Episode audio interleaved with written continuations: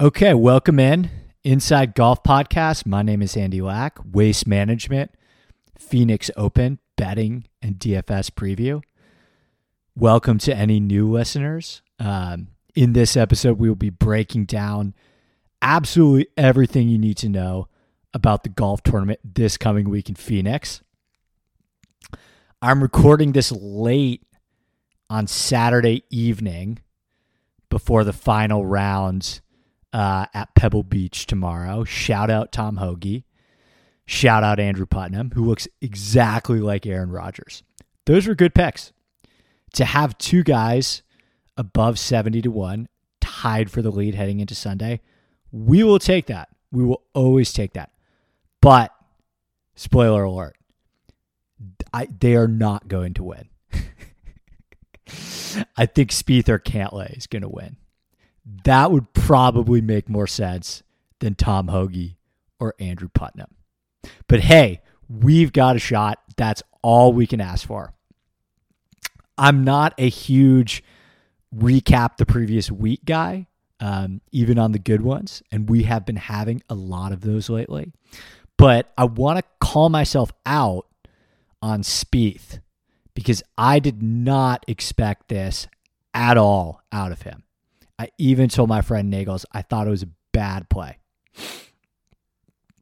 I do not like what he's doing with his pre shot routine, or I did not like what he was doing with his pre shot routine.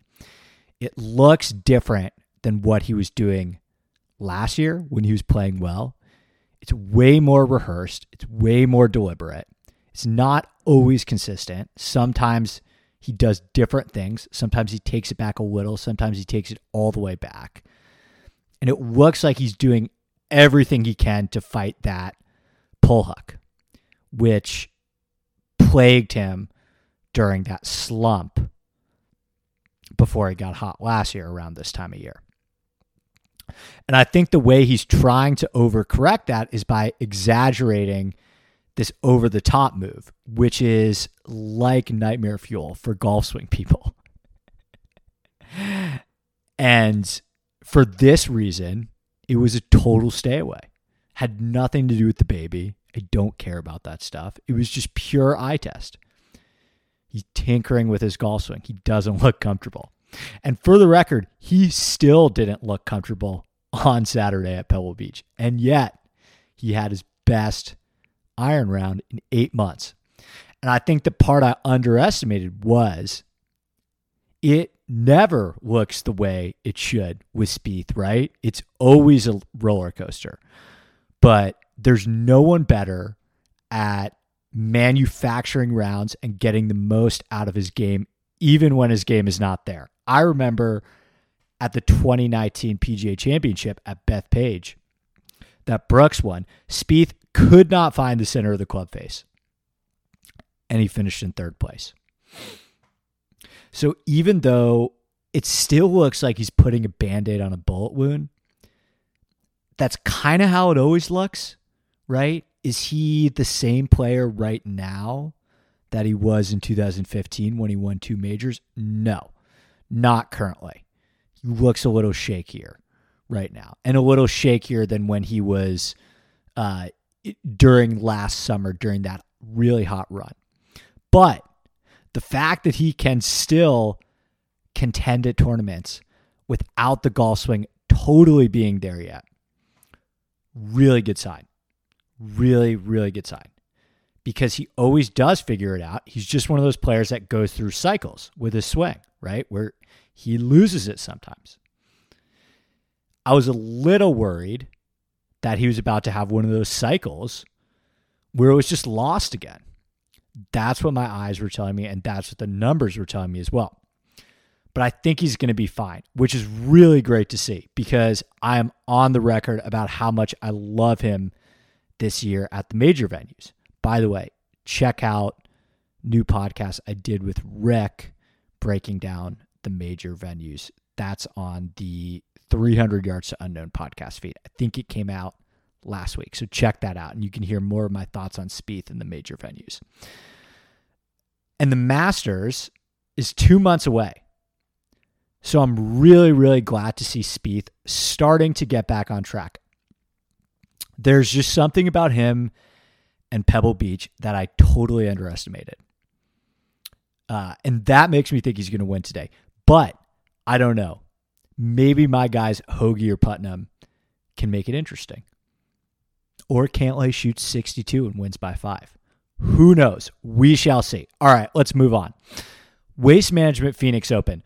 One of the more fun events on the PGA Tour schedule, in my opinion. Actually, I think everyone loves this one.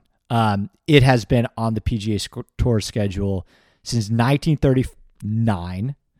This is 1939, formerly known as the Phoenix Open, and it was held at Phoenix Country Club. And then starting in 1987, it moved to its current home, TPC Scottsdale, which is a little outside downtown Phoenix.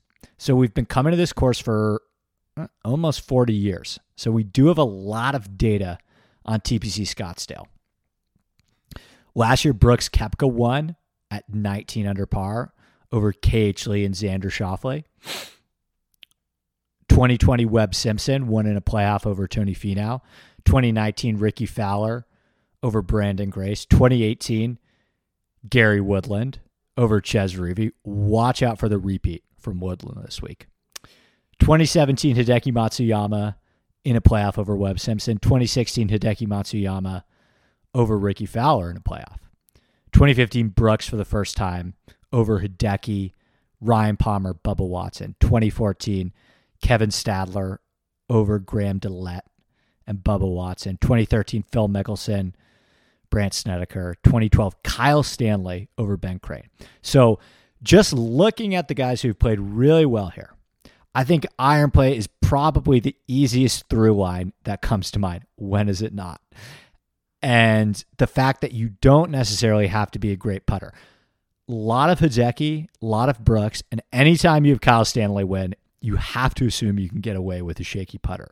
And for the most part, I probably should include off the tee as well. This is a place where Xander, Brooks, Finau, Woodland, Hideki, Bubba have all played well. Like those guys drive the ball really well.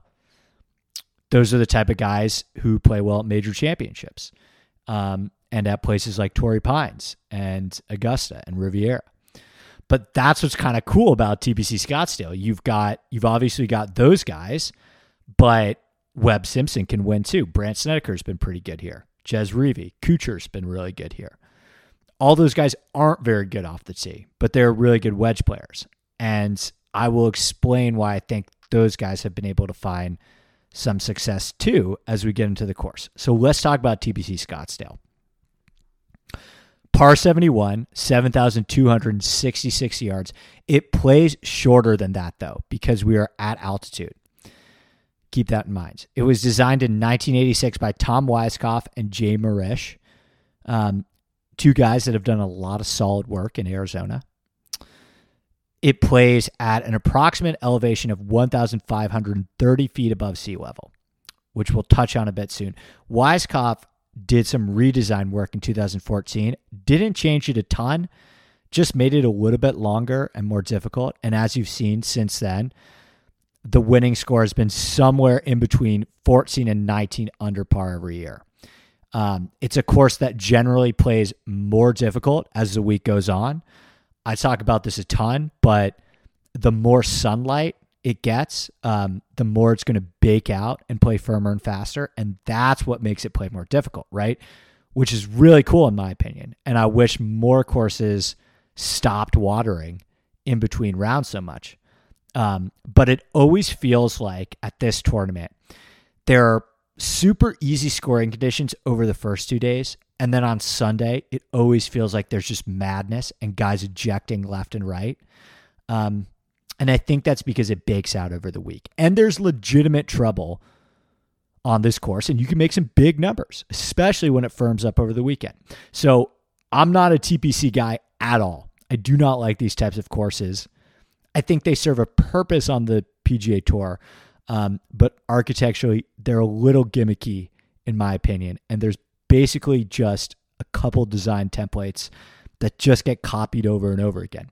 But of the TPC courses, I actually think TPC Scottsdale is really underrated as a golf course. I really do.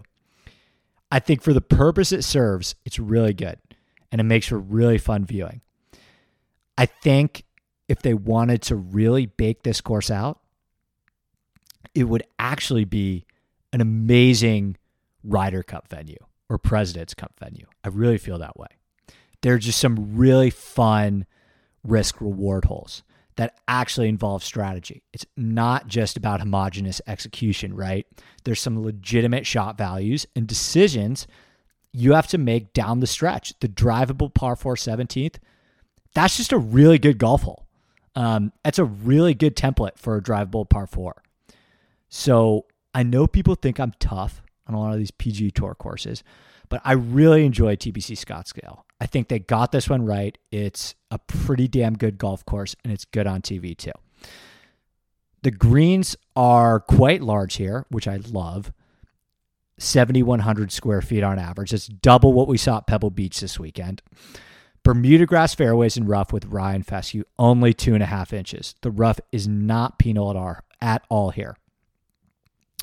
But you obviously don't want to get too wild or you're in a cactus.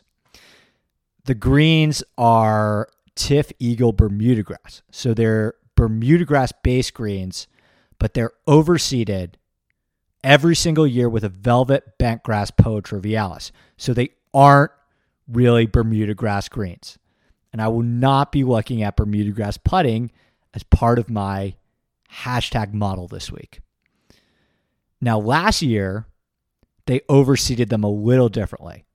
I know this is like nightmare fuel talking about this stuff for some people, but a lot of people are going to get this wrong this week. So I want to just spend 30 more seconds on it. Last year, they didn't overseed with that velvet bent grass, but they kept the Poa trivialis and the ryegrass, which actually makes them a little bit grainier and a little bit more like Bermuda grass. So PGA West where we just had the American Express. Same deal here. TPC Sawgrass does a similar type of thing with their greens as well. Innisbrook has very similar greens where there's Bermuda, but there's also an overseed.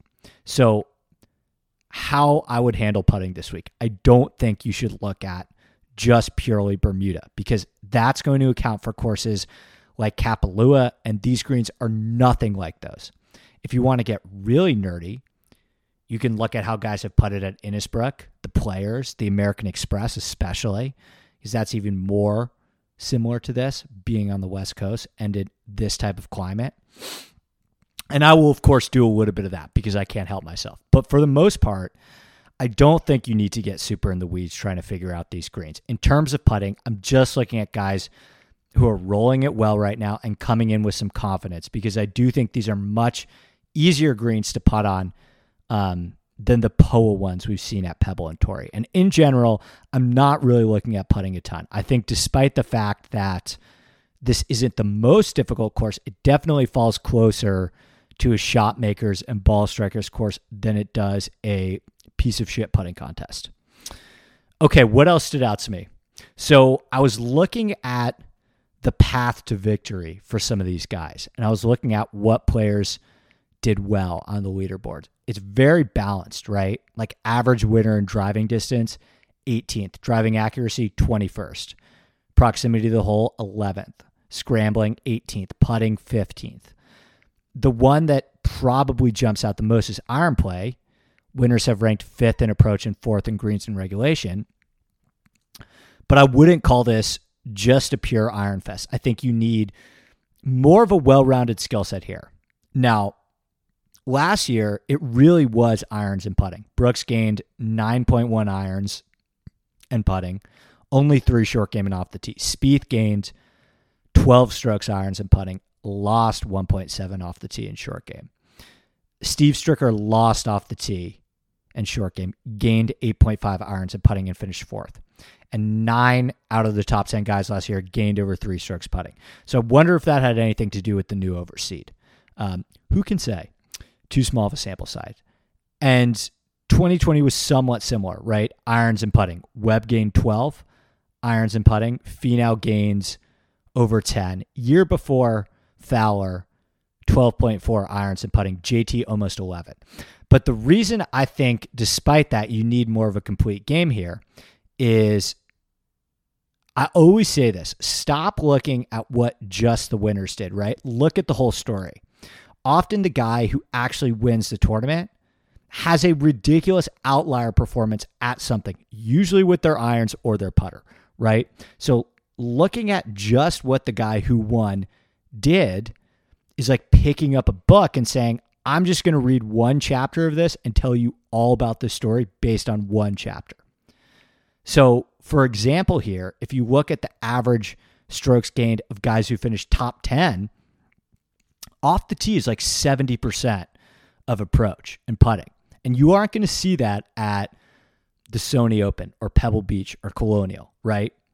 And you look at driving distance here, 294 on average compared to 282. So this is a course where you can hit driver.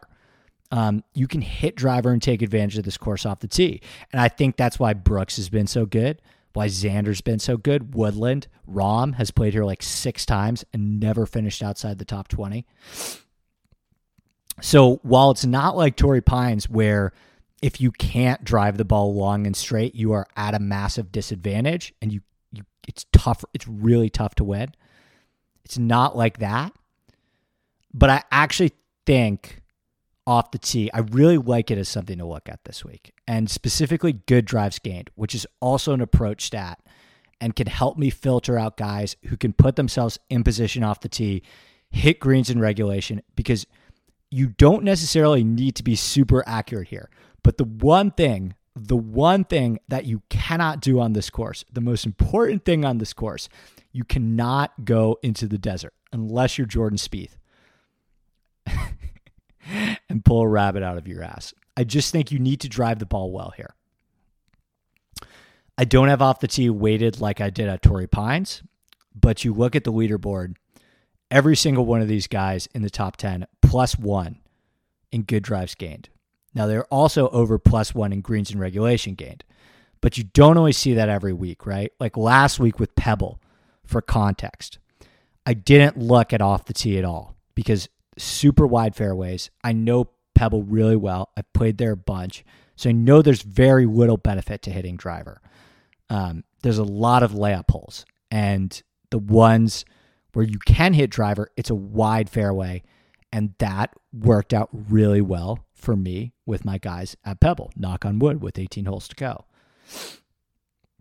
At TPC Scottsdale, however, and I've never played TPC Scottsdale, I think there is a big advantage to getting yourself in the right position off the tee. The second shot's still more important, but there's so many holes where you are in such deep shit if you don't drive the ball and play. So I think you want to take a look at off the tee this week. Don't need to be super accurate, but the one thing you can't do on this course, I'll say it one more time, is hit it in the desert. Okay, what else? Around the green. I don't want to say it's irrelevant because I watched Xander chip himself out of that tournament last year. But greens and regulation percentage higher than tour average. Remember, these are big greens. Scrambling percentage higher than tour average. Um, there are some delicate little shots around the green here. There are some collection areas and tight lies off that Bermuda. So I will have a small weight on it. And yes, iron play, of course, is important here. We talked about last week how Pebble Beach is a wedge course. Um, and the week before how Torrey Pines is a long irons course. Scottsdale is kind of right in the middle. Um, you're going to have a lot of approach shots between 125 and 200 yards. So a lot of pitching wedges to seven irons. Um, so basically, outside of the drivable par 4 17th, all of the par 4s are between 400 and 500 yards. So not a lot of super long ones, not a lot of super short ones. So the proximity bucket you want to be looking at is that nine iron, eight iron range, seven iron range pitching wedge range. 60% of approach shots come from that range of 125 to 200. That's well above tour average. Now, don't go crazy on this stuff. Uh, again, this is a different podcast, but I think proximity is a very flawed statistic. If you're looking at it, look for trends over a large sample size at least. Okay? Because short term proximity stats are really wonky. So when I look at proximity, I don't ever go big on it but I look at it over a large sample size because it's going to help you identify some good pick, big picture stuff. Like, okay, this guy's clearly a better wedge player than he is a long iron player, or vice versa. In terms of scoring stats, only three par fives on this course instead of four. But top 10 finishers have gained a ton of strokes on the par fives. All three of them are reachable. They're basically around 550 yards, all of them. And all three of them feature nearly a 40% birdie rate. So I'll be looking a bit at par five scoring. And like all TPC courses, you're going to need to make some birdies. Um, there's obviously a pretty strong correlation between players who rated out highly in birdies or better gains and the top of the leaderboard. Now, that's very often the case at most tournaments, um, but even more pronounced here than other places. There, there are a lot of birdie holes on this course, um, despite it not being one at 25 under par. And the reason why it's not one at 25 under par is because there are a lot of big numbers out there as well and you have to be good at staying out of trouble and avoiding bogeys. So I took a bit of a look at those scoring stats. Par fives, birdies are better gained, bogey avoidance. Those were really only the ancillary stats that I found a strong correlation with, and that's it. Basically, it comes down to can you keep the ball in play off the tee? Are you good with those short to middle irons? Are you able to take advantage of the par fives and avoid big numbers. That's basically it. It's a course that we go to every single year.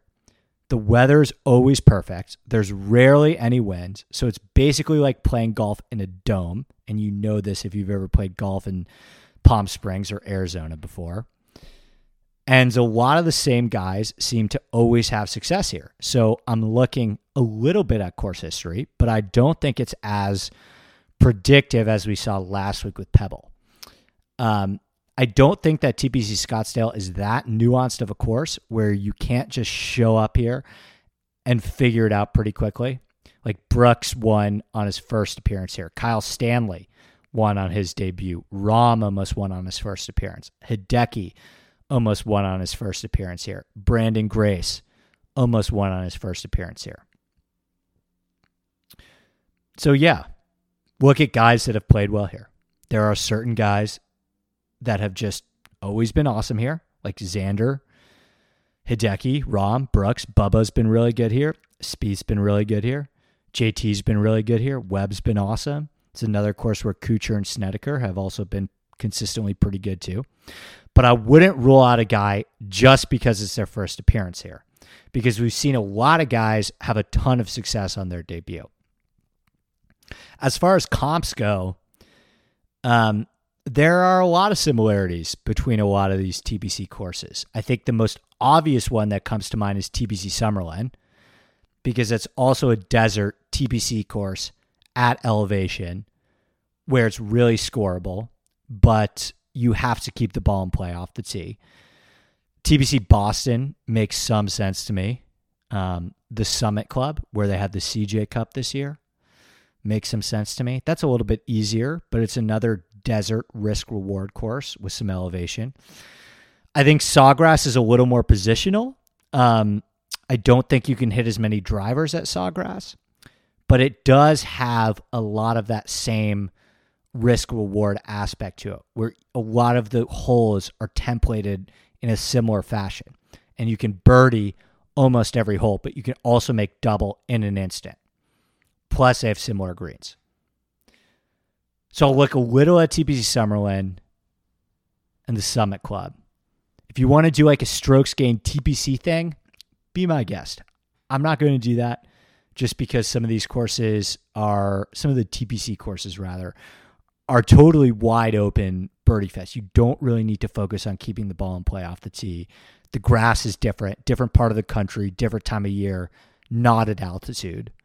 But from an architectural standpoint, the TPC network has designed the courses with a very specific goal in mind to provide a course for professional tournaments where the winning score is somewhere between 14 and 25 under par. And many of the par threes are over water, and all the par fives have a risk reward element.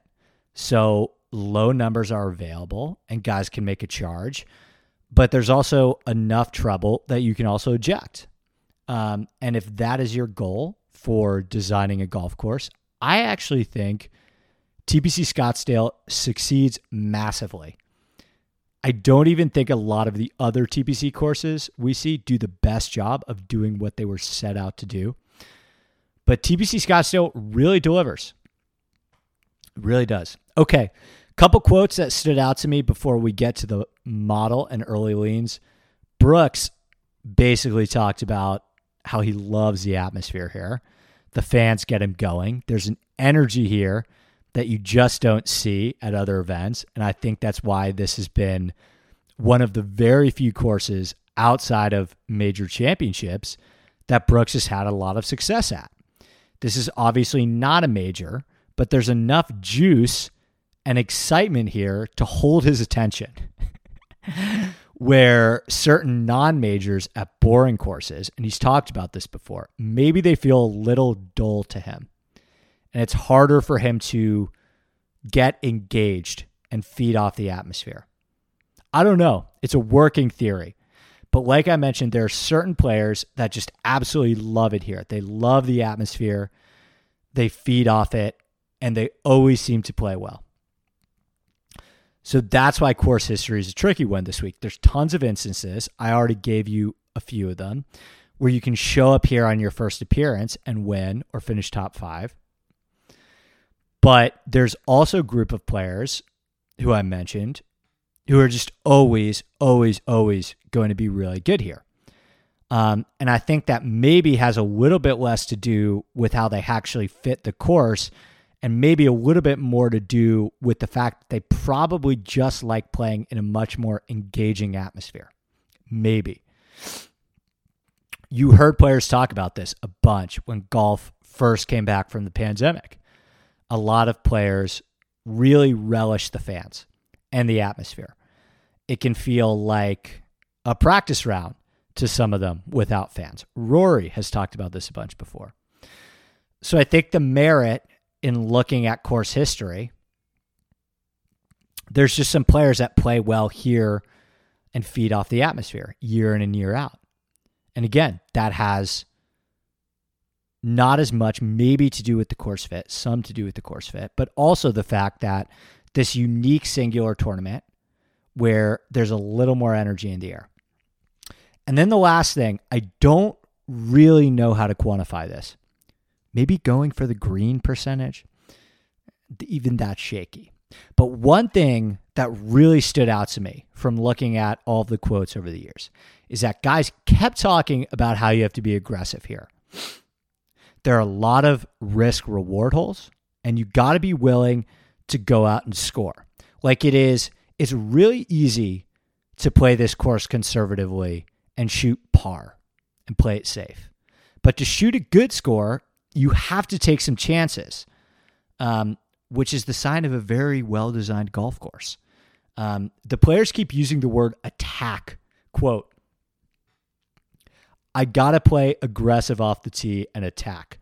That's from my guy, Gary Woodland, former champion, potential two time champion after this week. So, again, I'm not sure the best way to quantify this. I mean, I'm looking at par fives and birdies, but anecdotally, I think you want to look for players that play aggressively. Phil has been very good here. Brooks is a very aggressive player. He fires at a lot of pins, especially if it's not a major. Hideki, really aggressive player too. You saw his style firsthand in that playoff where he dummied Russell Henley. And I don't think it's a coincidence that these guys have been good here. Again, I don't think you can really quantify what I'm talking about, but this is like a Nagel stat. He'll appreciate what I'm trying to say. There are other ways to find players that will be good fits here outside of strokes gained. Might be nothing, might be something. I'm going to try and think about it this week. Okay, speaking of strokes gained, here is the hashtag model. About to use this bad boy to dole out some units. All right, this is a good model. I've really, really stepped it up this year. Off the tee, weighted proximity or sorry, weighted average of off the tee and good drives gained 20%. That's kind of high for me. Approach 32%, which is a weighted average of approach proximity from 125 to 200. Right. So I have it correlated to what top 10 finishers have done here, where I have off the tee around 70% of what I have approach. Around the green, 6%. Putting, 15%. So putting at PGA West, 2%. Innisbrook, 2%.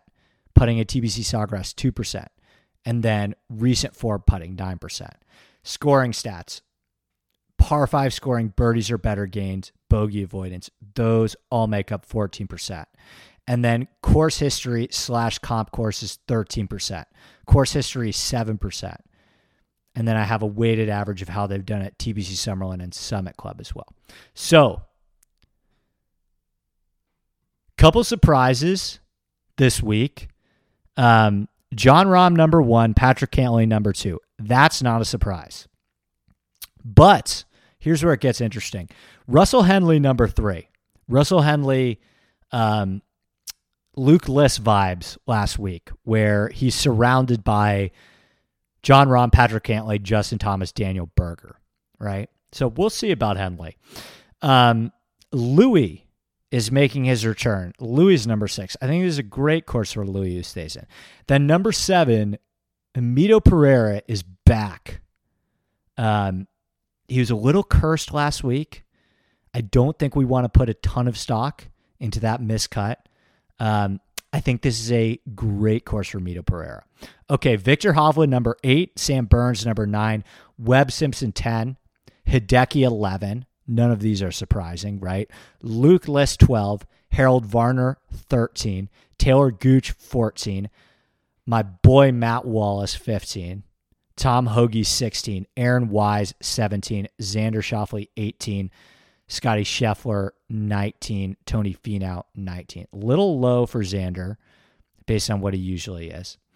Um, and okay, so before I talk about early leads, everyone's favorite segment, um, I want to precursor this by saying that the guys that are playing Pebble and the guys that are playing in Saudi Arabia um, that haven't finished that tournament, I'm waiting to deep dive those guys until those tournaments are over. I just want the complete picture. I want to see what happens on Sunday.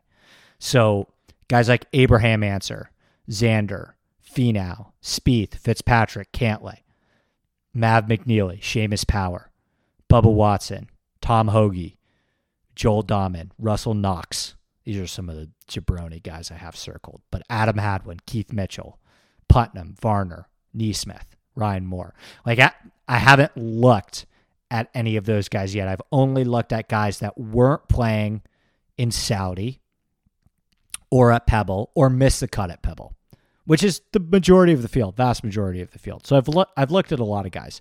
Um, you know, I listen. I feel like there's already a little buzz around a Jon Rahm single bolt week. He, I get that. I get that. He he's gonna probably get. I'll, I'll get out in front of this. He's probably gonna get one before the Masters. I don't know if it's gonna be this week or Riv. I I actually probably prefer him here than at Riv, if I'm being honest. Um, but it it's listen fifth, sixteenth, eleventh, tenth, 9th, thirteenth. Um, he's number one player off the tee. His irons aren't far behind. Um, incredibly accurate for how long he is. You don't ever worry about him making a big number. Ton of great success putting at PGA West. Number one par five player in this field. Makes a ton of birdies. Number one player in this field, bogey avoidance. Right. So I understand that. I'm not going to do that, but I understand that this week if that's the road that you want to go down. Instead, I think this is the week Scotty Scheffler can win. Now, no idea how popular he's going to be. Two appearances here. Scheffler's gone miscut seventh. Rates out pretty well. Not anything crazy, but well enough. Solid off the tee. Keeps the ball in play for the most part. Really good iron player, solid with those short to mid irons, decent short game. Hasn't been putting that well, but he did gain 5.1 strokes putting on these greens last year. He's coming off a 20th at the Farmers, where he was neutral off the tee and gained 5.7 on approach, gained 0.2 around the green, and lost 0.7 putting. And he had those two contending performances at the Mayakoba and the Houston Open, where he was really close. And then he cooled down a bit with a 57th at the RSM and a, a 25th at the Amex. But it feels like it's starting to get going again with him. I love the way he hit the ball at the Farmers. I love this type of course for him. He's finished third before at the Amex. Yeah, I watched him. I watched him a lot at Whistling Straits. He goes for it. Um, he hits. He likes to hit driver a lot. Um, he goes for par fives. Like I, I just think this is a course where he'll be able to be aggressive, um, and it's going to work for him here. I, I see him winning this type of event. I think there's a real benefit for playing aggressively. And I just think this is the type of course that's going to suit Scheffler's eye. So we got to we got to see where the wind blows with the odds. He can he can get overpriced sometimes. But Scheffler is my favorite play that I wanted to mention first. Now, let's talk about Russell Henley a little bit. Um, nine appearances at TPC Scottsdale. He's made the cut five times with two top 20 finishes. So he hasn't been very good here. He's been okay. Not terrible, but okay. And he, so why does he sort of break my model this week? He's right behind Jon Rahm and Patrick Cantlay and right above Justin Thomas and Daniel Berger, which is a little strange to me because this isn't one of those Russell Henley courses. I mean, it it is in theory, right? And we talked about this last time with Luke List. Um, but in in practice, he he's been fine here, right? Now, the reason why he rates out so well, super super accurate off the tee. And I think that's important this week. Hits a ton of fairways, and you don't really need to worry about him going into the desert here. The irons are elite. He's one of the best in the field with those short to middle irons where you're going to be hitting a lot of approach shots from. Remember, a lot of par fours, from 400 to 500. A lot of like seven, eight, nine irons. Henley is so good with those clubs. So good with those clubs. Over a large sample size, he's the number one player on the entire PGA Tour in proximity from 150 to 175. He's had some really decent success putting on these overseeded surfaces. Really good desert resume outside of his lack of success here. He's been really good at the Shriners. He was solid at the Summit Club, makes a ton of birdies. So that's why he is where he is, right? Again, that it's similar to Luke List. Do I trust it? I'm not sure. Right? I always say, I am not a tout whatsoever. I'm a data and information guy. My data information, very good. I'm very proud of it. My decision making based on that data and information, not always the best right? Sometimes I like to go rogue with my picks and not use all the data and information that I've accounted for. So I always say, listen to the information I'm providing and make your own picks. With Russell Henley, I'm not sure. I had him that week at the Sony too. I had him that week at the Wyndham too. I'm not going to lie and say that doesn't have an effect on you after after a while, after being on him twice when both of those things happened. But I will say this about Russell Henley. He actually rebounded pretty well after that crushing loss at the Sony with a 14th at the Amex, where through two rounds he hit the ball really, really well. And I did not love that spot for him coming off such an emotional letdown but he ended up being a really, really good play. And last four starts, he's gone seventh, 22nd, second, 14th. And he has that Luke List thing going on right now where he's so overwhelmingly high for me statistically. So at the very least, I'm going to have some exposure to him. Play him top 40. whatever. Um, not sure that he can win. a lot of people probably think he can never win. I'm not one of those people. I think he can win. I don't know if it's going to be this week, but I think he's a good play this week. And again, this isn't really quantifiable, but I feel like the perception on him is a little skewed based on how uncharacteristically conservative he played on the back nine at Sony. Take it from somebody that plays him and watches him a ton. Henley fires at pins. He plays really aggressively, sometimes to a fault. And that's why the back nine at Sony was so jarring because it was such an obvious departure from what got him the five stroke lead in the first place. So he is a really aggressive player. That's kind of his MO. He fires at pins. Um, you just you get him in a situation where he's leading the tournament on the back nine and maybe he changes that strategy just a bit but he can get so damn unconscious with those middle middle irons. And and i'm playing those guys this week. Okay. Want to wrap up here pretty soon? One more guy i want to talk about. This is a guy that probably will be popular so we'll have to see where the wind blows. Um, very popular selection to play well this year. Um, and that's Aaron Wise. Aaron Wise rates out really, really well here. Really good iron player, well above average with those middle to short irons. Good off the tee, keeps the ball in play for the most part. Short game, really underrated short game, makes a ton of birdies, dominates on par fives, and the putter has vastly improved. He's even had some pretty good success putting on these overseeded Bermuda greens before at the Valspar. Doesn't make a ton of bogeys. He's got a great history at TPC Summerlin too, and he contended also at the Summit Club. So he's got a nice little desert golf resume. Now, my hope is that he let a lot of people down at the Farmers. I think he bogeyed the last hole to miss the cut. And he did not hit the ball well in his one round at Torrey. So I hope people look at that. Um, I'm not overly concerned with that, as you can probably imagine, um, because he actually had a really good round at the North Course and missed the cut on the number in a good field, and we're not getting those ball striking numbers. Um, but like I said, he was one of those MVPs of the fall swing. He went 26th, 8th, 5th, 15th, 26th, four starts. No finish worse than 26. The ball striking's been really solid. The putting has been getting a lot better, and he's just playing really. He's playing a really well-rounded brand of golf right now, where he's above average in pretty much everything. Similar to Si Woo, another player I really like this week. I really like Si Woo. I think you'll get a good break on Si Woo because he hasn't been good here either.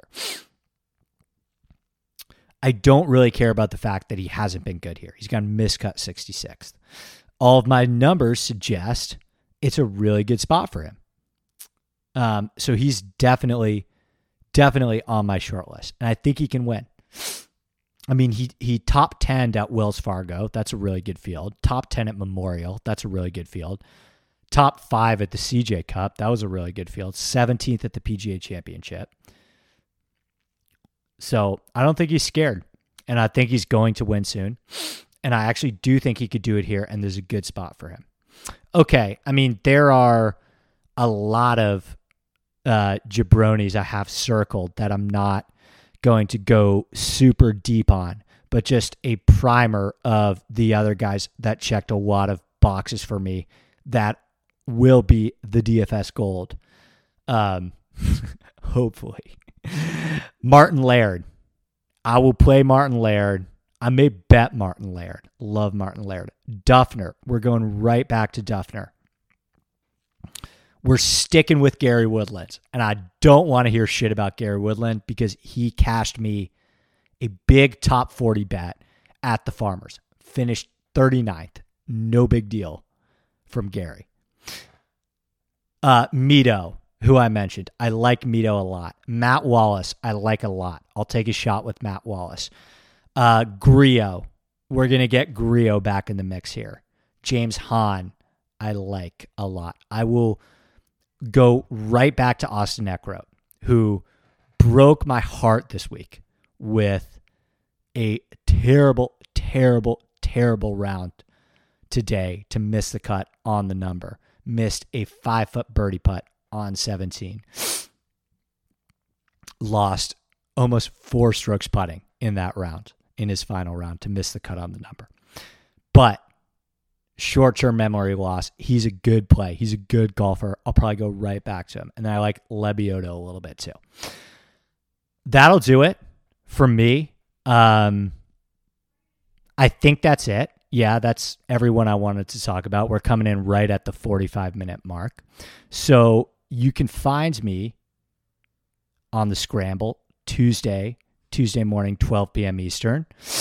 Um, back on this podcast feed with my good buddy Joe Idoni, um, doing a far more, um, not necessarily in depth, but I will have more of my plays fleshed out and we'll have the odds and the DK pricing. So that'll come out on Tuesday morning. And that will do it. I hope everyone has a great Sunday. Good luck with your bets. Um, go Putnam, go Hoagie. Um, and I will I will talk to you guys soon. Cheers.